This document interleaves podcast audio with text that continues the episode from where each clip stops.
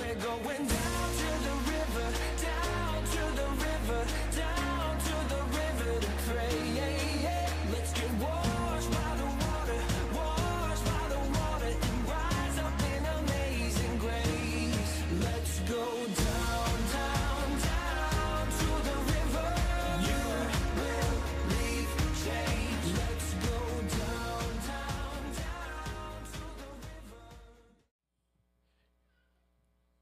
You know, I've always been impressed with the human's mind ability to remember specific phrases from movies and then recall them when a similar situation occurs in real life. My wife and I frequently quote children's movies and say things like, Can I come into the out now? Which, if anybody is familiar with the movie Home, that's where that's from. Another one that I can think of is, Mom always said, Life is like a box of chocolates. What's the rest of that one? Anybody know it? You never know what you're going to get. Well, while the great Forrest Gump was right on many accounts, I'd like to introduce you to a different version that I'm hoping you might remember. Life is like a game of chutes and ladders. You never know where God is going to lead you. You see, back when Hurricane Ida hit, I was in the middle of transitioning to a new career in sales. Prior to that, I always worked in operational IT for Hancock Whitney Bank, and I was responsible for securing their network and fixing their problems. Moving into sales was a huge shift in corporate culture, expectations, and just job culture in general, which has all been extremely positive for me. It's all been great. But much like phrases from movies get stuck in our heads and adopted into our regular conversations, there are two phrases I picked up from my new management team. The first phrase is fail forward fast. You see, in the sales world, there are many tactics and strategies to being successful, but not all of them are going to work. This phrase is our management's way of reminding us that we need to push boundaries, we need to be aggressive, and that we're going to fail. You see, failure is absolutely going to happen as being a human. There's no way to avoid it, there's no way to get around it. But the message they tell us is whenever you fail, fail fast, and then move forward. So do it quickly, recover from your mistakes, fix what needs to be fixed, then move forward and do it better next time. Because you can't avoid failure, but you can minimize the damage that failure causes. I wish everybody who claims to be a Christian would adopt fail forward fast. We're a church family and should look at everyone who walks through the doors as just that family. If they were worthy enough for Jesus to take on their sins and die on the cross, they're absolutely worthy of any help I might be able to give. I'm not saying we should enable people because there's certainly a fine line between helping and enabling, but we should absolutely be willing to reach out a hand and help people where we can to keep them moving forward when they fail instead of pushing them back down further. And when we fail, it's important personally we get back on track as quickly as we can. Some people, they start feeling condemnation, start feeling guilt. And they say, Well, I can't witness to my neighbor. I can't read my Bible. I can't do these things because that problem I've been struggling with for months now, it snuck its head back up, and I just got to take a step back and let myself normalize before I can get back to God. Well, that's not the way we should think about that. When we fail, we need to crawl back to God as quickly as we can. Whenever we fail, we need to dig into His Word to learn Him better. When we fail, we need to put on some praise and worship music, set the atmosphere in our home so we can communicate with God, and most importantly, He can communicate back down to us. We should fall on our knees, tell God how important He is to us, and then magnify God for all that He is. You know, I remember a while back, I was toss- talking to a pastor, and he made a comment. He said, You know, sometimes at the end of a service, I want to run to the front and fall on my face, but I'm worried that the congregation is going to think I'm failing in life, or that I have some hidden sin, or that I have some problem. And I thought about that, and the thought that came to mind was the only way I could ever think if I saw a pastor come to the front and pray and be the first one down on his face, think that he had something wrong in his life, was if I didn't need God. Because you see, I realize that I need God more than anything else in this world. And just because I find my way to the front the fastest doesn't mean that I've messed up and done something crazy. It just knows that it's beyond me. I need God in my life to help me. It's nothing that I can do to fix my situation. You see, the second phrase I learned at this job is what does good look like? And the concept here is simple as well. It's an acknowledgement that there is more than one way to be successful. However, everyone who has been successful has demonstrated similar attributes, which is what good looks like. Therefore, they look for those attributes that denote success instead of scrutinizing the steps that people take to get there. I am not a world class Bible scholar, but I want to share with you what God has shown me in Scripture about biblical success. And to help me illustrate that, we're going to use the kids' game of chutes and ladders. For those who do not remember how to play chutes and ladders, it's a rather simple game. Each square is numbered, there's a spinner, and as you spin that spinner, it gives you a number, and you move that many times on a square up in numerical order. If you hit a ladder, you get to advance. If you hit a chute, you fall back down. It's not like life a lot of times, isn't it? You're not quite sure where life's heading. You're not quite sure where you're going. Sometimes you get escalated up further than you thought you were going to, but other times you fall way down further and go back far beyond where you ever imagined you would end up. Romans 12 and 1, which Romans 12, 1 through 6 is where we're going to be getting most of our scripture from today. 12 and 1 says, We should present our bodies a living sacrifice, wholly acceptable unto God, which is our reasonable service. Let's start with living sacrifice. What does that mean according to Scripture? Well, Romans 6, 12 through 14 says, Let not sin therefore reign in your mortal body to make you obey its passions. Do not present your members to sin as instruments for unrighteousness, but present yourselves to God as those who have been brought from death to life, and your members to God as instruments for righteousness. For sin will have no dominion over you, since you are not under the law, but under grace. You see, the simplest way that I can describe being living sacrifice in my own words is granting God control over our abilities, choices, and actions. By allowing God to direct our next steps, we give Him access to work through us to change the world. When we allow Him to work through us, we are that living sacrifice because we're putting His will above our own. We're putting His needs above our own, and we are seeing the world through His eyes, through His perception, instead of our own. You see, we also need to be wholly acceptable unto God. Well, Romans 16, 17 through 20 says, I appeal to you, brothers, to watch out for those who cause divisions and create obstacles contrary to the doctrine that you have been taught. Avoid them. For such persons do not serve our Lord Christ, but their own appetites. And one comment I'll say there it's important you read your own scripture and you learn your own, learn your own Bible because sometimes this smooth talk and flattery that's deceiving the hearts of the naive, it may come from a source that you think is trustworthy. It may come from a source that may be up on this platform who has been led astray. So it's important for us to learn and show ourselves approved. So, and by smooth talk and flattery, they deceive the hearts of the naive, for your obedience is known to all. So that I rejoice over you, but I want you to be wise as to what good and innocent as to what is evil. The God of peace will soon crush Satan under your feet. The grace of our Lord Jesus Christ be with you. You see, wholly acceptable is a multi layered construct that's unique for each individual based upon their relationship with God. The scripture says we are to watch out for anything contrary to God's word and his teachings, which are found in the Bible. This requires us to be good stewards and to seek out our own salvation through studying the word, rather than just depending on what you hear from guys like me. It's important that we seek it ourselves because someone will come along with a word that sounds good, a word that feels good, but it doesn't align to Scripture, and it will deceive your heart if you do not teach yourself. Most importantly, because our salvation is based upon our relationship with God and not a set of rules, wholly acceptable is not a bulleted list of requirements, but rather an ideal state for each individual, depending on how deep your relationship with Christ is. God is the only one who can tell you, Well done, my good and faithful servant.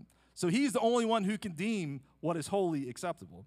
Your pastor and those with spiritual leadership above you can absolutely tell you what good looks like and help you get there, but they in no way can approve you and say, yes, you are going to make it to heaven. That's only for God, He is sovereign. Verse 1 is concluded with the words, which is your reasonable service. These words tell me that there is a debt that is owed. If I called a contractor out to my house, it's fairly standard practice for them to require a partial down payment to cover cost of materials and then collect the balance at the end. It's also reasonable for that contractor to complete the agreed work and expect a payment from me once he did that work for me. When Jesus died on the cross, he did a lot of work for us.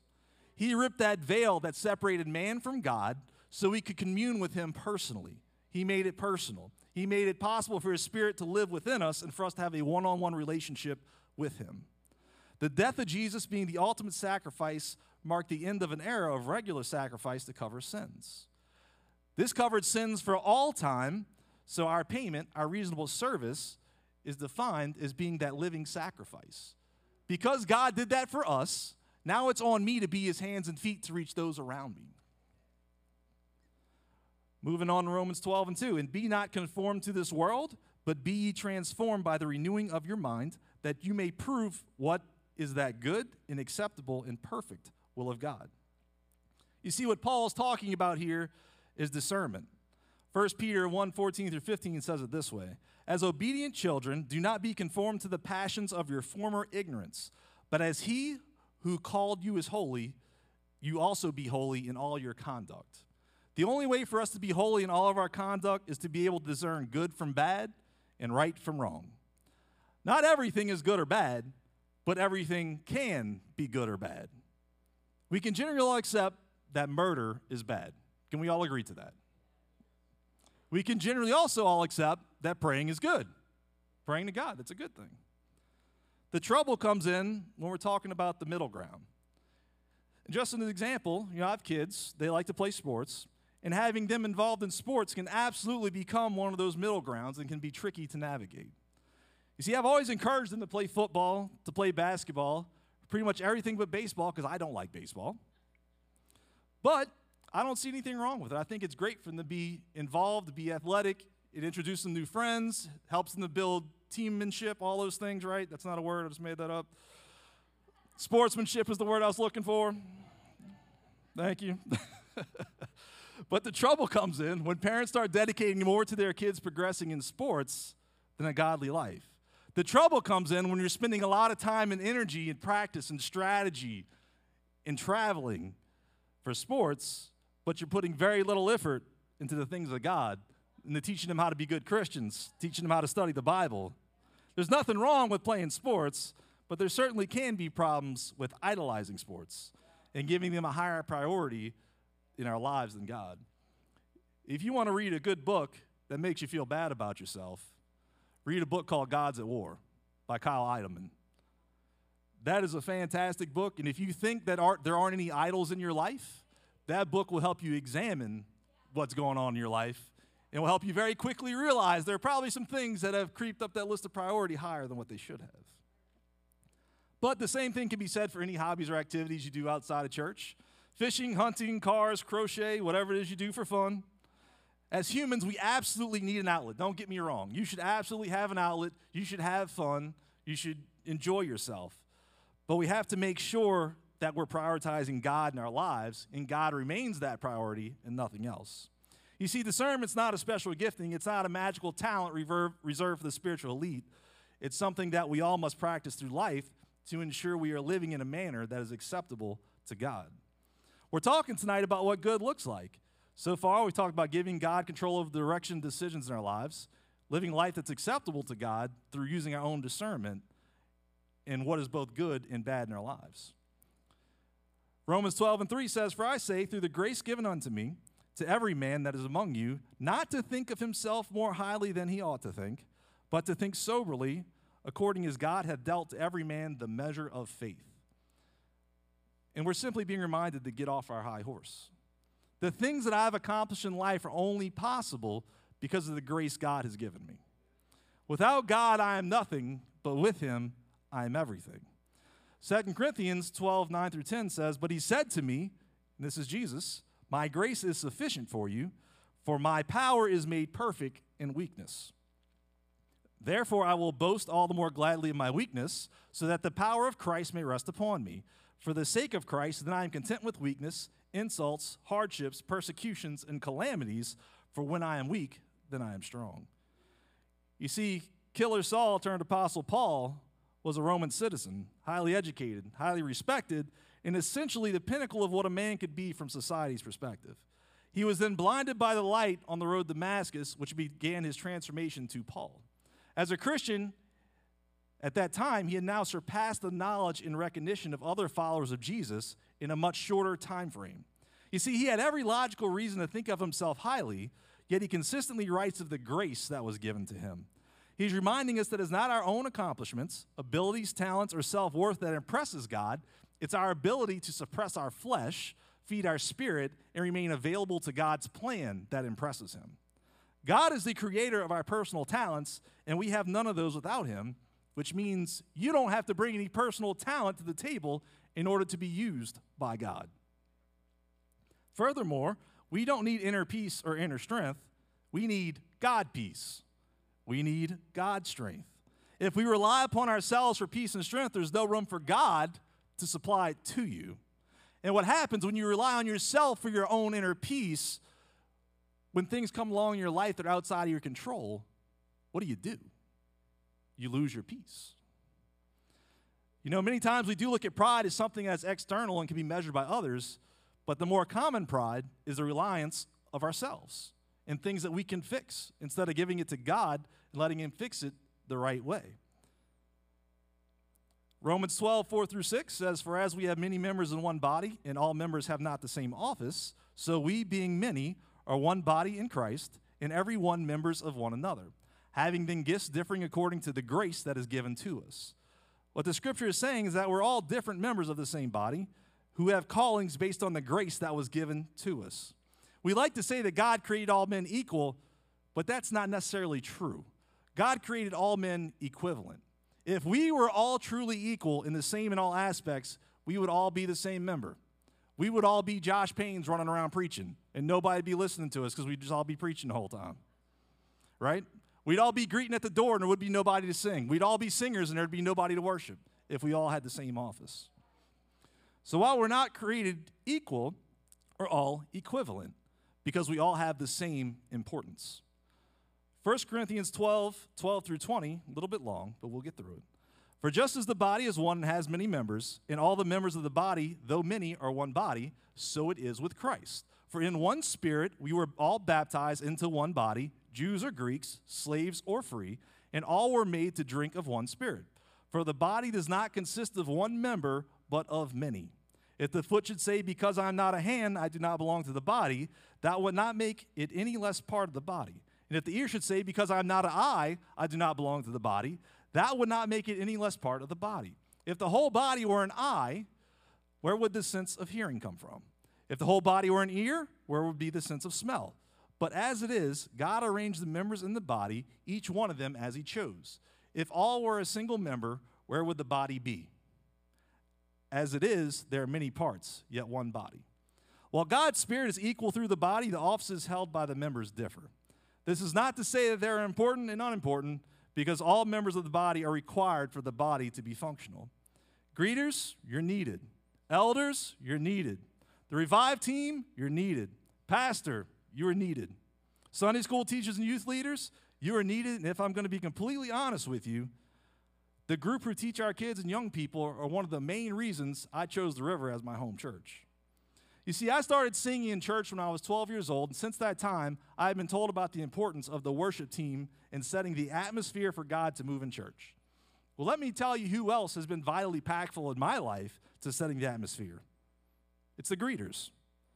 Men, y'all know, at least I know, if I'm going to get in a fight with my wife or my kids, it's going to be Sunday morning on the way to church. Every single time. I'm telling you, Monday through Saturday, no problems. Sunday morning, I don't know what the kids do. I don't know what they eat Saturday night, but they're going crazy in the car the whole hour ride to church. So let me tell you, whenever I get here, whenever I walk through the three different waves of greeters we have, even if I'm angry, I'm frustrated with my kids, I'm wanting to beat the daylights out of them, I see that first smiling face and I'm like, yep, good to see you. See the second one, I'm like, well, it is good to see you smile at first. But a third one, I'm forgot about what I was fighting with the kids with, and I'm just happy to be at church. Just being honest with you. You see, the position God has called you to is the most impactful that you can ever be in, the God, in God's kingdom, regardless of how big or small you believe your role is. I've heard older preachers say things like, too many young men are being called to preach instead of being called to save souls.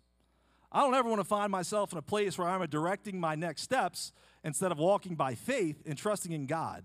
When we feel our calling is unimportant, it's not only impacting us personally, but it's going to impact our church as a whole. Ephesians 4 and 16 says, From whom the whole body, joined and held together by every joint with which it is equipped, when each part is working properly, makes the body grow so that it builds itself up in love. How many here have enjoyed the growth we've had at the river? It can't be just me. Who's enjoyed the growth we've had? There's no important or unimportant functions in the body.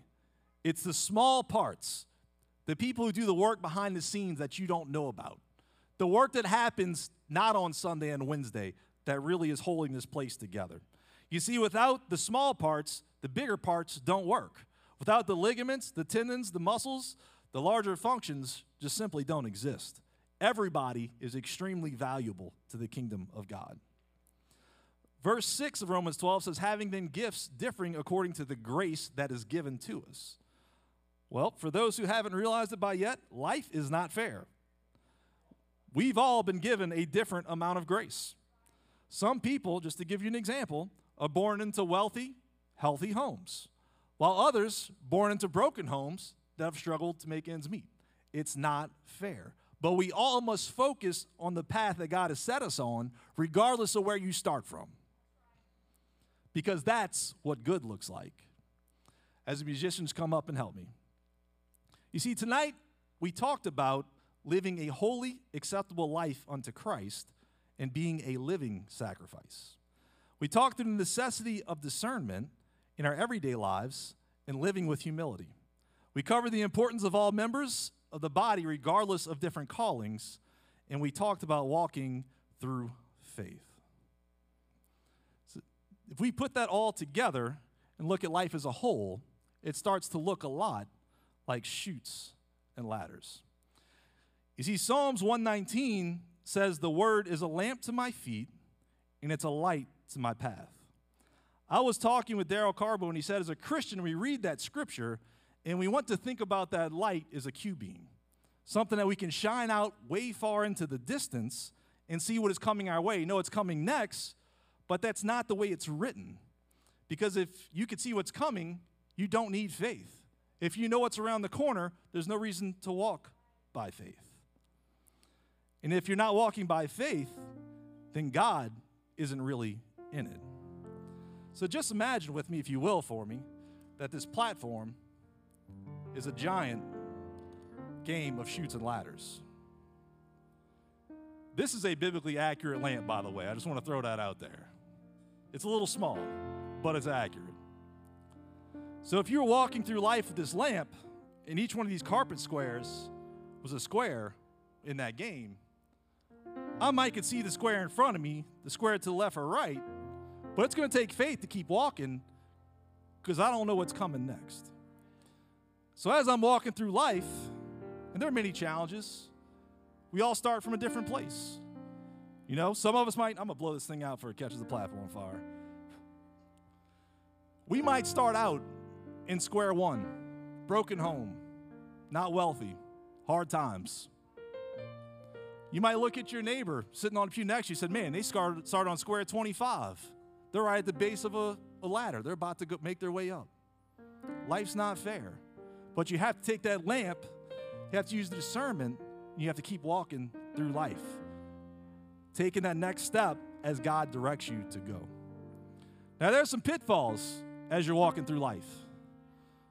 First one I'm gonna talk about is gonna be that chute, because bad things are gonna happen. That whole fail forward fast thing, you're gonna fail. It's gonna happen. Now, when you hit that chute, what differs from the screen to what happens in real life, you don't have to slide all the way to the bottom. There's no reason as soon as you fail, you can't run back to God say, God, I'm sorry. I messed up. I know I messed up. I know I'm not living the way I'm supposed to. I know I'm not doing what I'm supposed to. So I'm gonna make my way back to you. I'm gonna get back on that path as soon as I can because I'm not going down to the bottom. Now, if somebody's next to you and you see them falling, reach out a hand to them, encourage them, love them, help them out if you can. So I can tell you, I've been on some chutes in my life. And I've had a lot of people who were not interested in helping me out. In every harsh word, every time you won't look them in the eye, every time you won't shake their hand, you're throwing grease on that chute. And you're sending them down faster. And they're gonna go all the way to that bottom of that thing, and they're gonna hit rock bottom at the end. Whenever you're personally going down it, you start reaching out to God as much as you can. Then we come to the ladders, thinking, man, ladders are great. Ladders let me cheat the system. I get to go up this thing and skip a few rows. Well, there's some problems with ladders. Because in life, as you're walking your spiritual valley or you're walking through the spiritual walk, you're getting closer and you're building your relationship with God. And there are going to be times where God may elevate you in your spiritual walk. So we start climbing that ladder. The problem comes in when we get stuck on this thing. A lot of people, they start getting ahead in life and they get stuck on the top of that ladder. And now where am I? I'm looking down on everybody else. I think, hey, I'm special. God really did something with me. He didn't do it all these people. I'm real spiritual. I'm at top this ladder. But the truth is, if you're looking at this board, God's not looking at it sideways like we are. He's looking at it from the top down. You see, no matter where you are, God is looking at you equivalent. It doesn't matter if you're at square one, it doesn't matter if you're all the way at the end. God looks down and says, Hey, they're walking that spiritual walk. They're walking by faith. They're taking one step after the other, and they're doing it wholly acceptable in the way that I've called them to do it. Church, I hope this word has blessed you. If we all could, if we all could stand, I'd like us just to pray for a moment. Because I don't know where everybody is in your spiritual walk. I don't know what kind of trials you're facing. I don't know what kind of struggles you have. But I know one thing God has called us all for something very important. He's called us all to do a function in this church. And He wants us to live that holy, acceptable life unto Christ.